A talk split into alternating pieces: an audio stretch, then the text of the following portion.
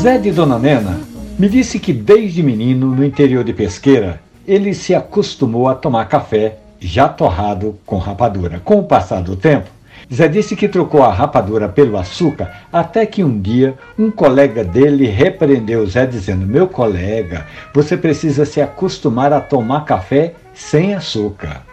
Tem razão o nosso ouvinte Zé de Dona Nena. Nós nos acostumamos, viu Zé, a tomar café adoçado. Mas aí o Brasil foi descobrindo os cafés especiais.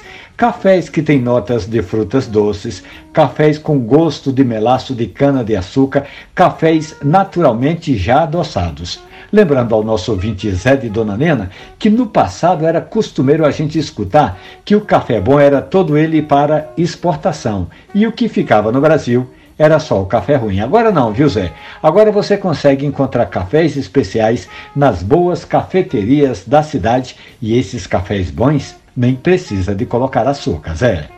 Essa história e outras tantas do mundo do café você encontra ali na página da radiojornal.com.br ou no seu aplicativo de podcast. Café e conversa, um abraço, bom café.